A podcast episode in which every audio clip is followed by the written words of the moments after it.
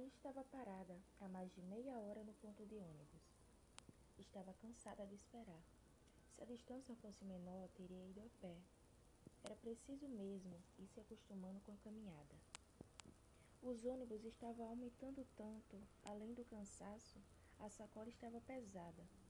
No dia anterior, no domingo, havia tido festa na casa da patroa.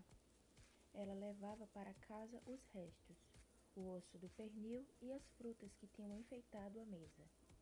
Ganhara as frutas e uma gorjeta. O osso a patroa ia jogar fora. Estava feliz. Apesar do cansaço, a gorjeta chegava numa boa hora. Os dois filhos menores estavam muito gripados. Precisava comprar um xarope e aquele remedinho de desentupir o nariz. Daria para comprar também uma lata de Toddy.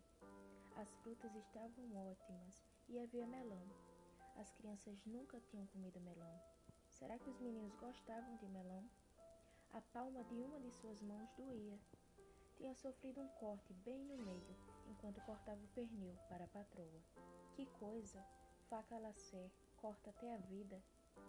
Quando o ônibus apontou lá na esquina, Maria abaixou o corpo pegando a sacola que estava no chão, entre as pernas. O ônibus não estava cheio, havia lugares. Ela poderia descansar um pouco, cochilar até a hora da descida. Ao entrar, um homem levantou lá de trás, do último banco, fazendo um sinal para o trocador. Passou em silêncio, pagando a passagem dele e dela. Ela reconheceu o homem. Quanto tempo, que saudades! Como era difícil continuar a vida sem ele. Maria sentou-se na frente, o homem sentou-se ao lado dela. Ela se lembrou do passado, do homem deitado com ela, da vida dos dois no barraco, dos primeiros enjoos, da barriga enorme que todos diziam ser gêmeos, e da alegria dele.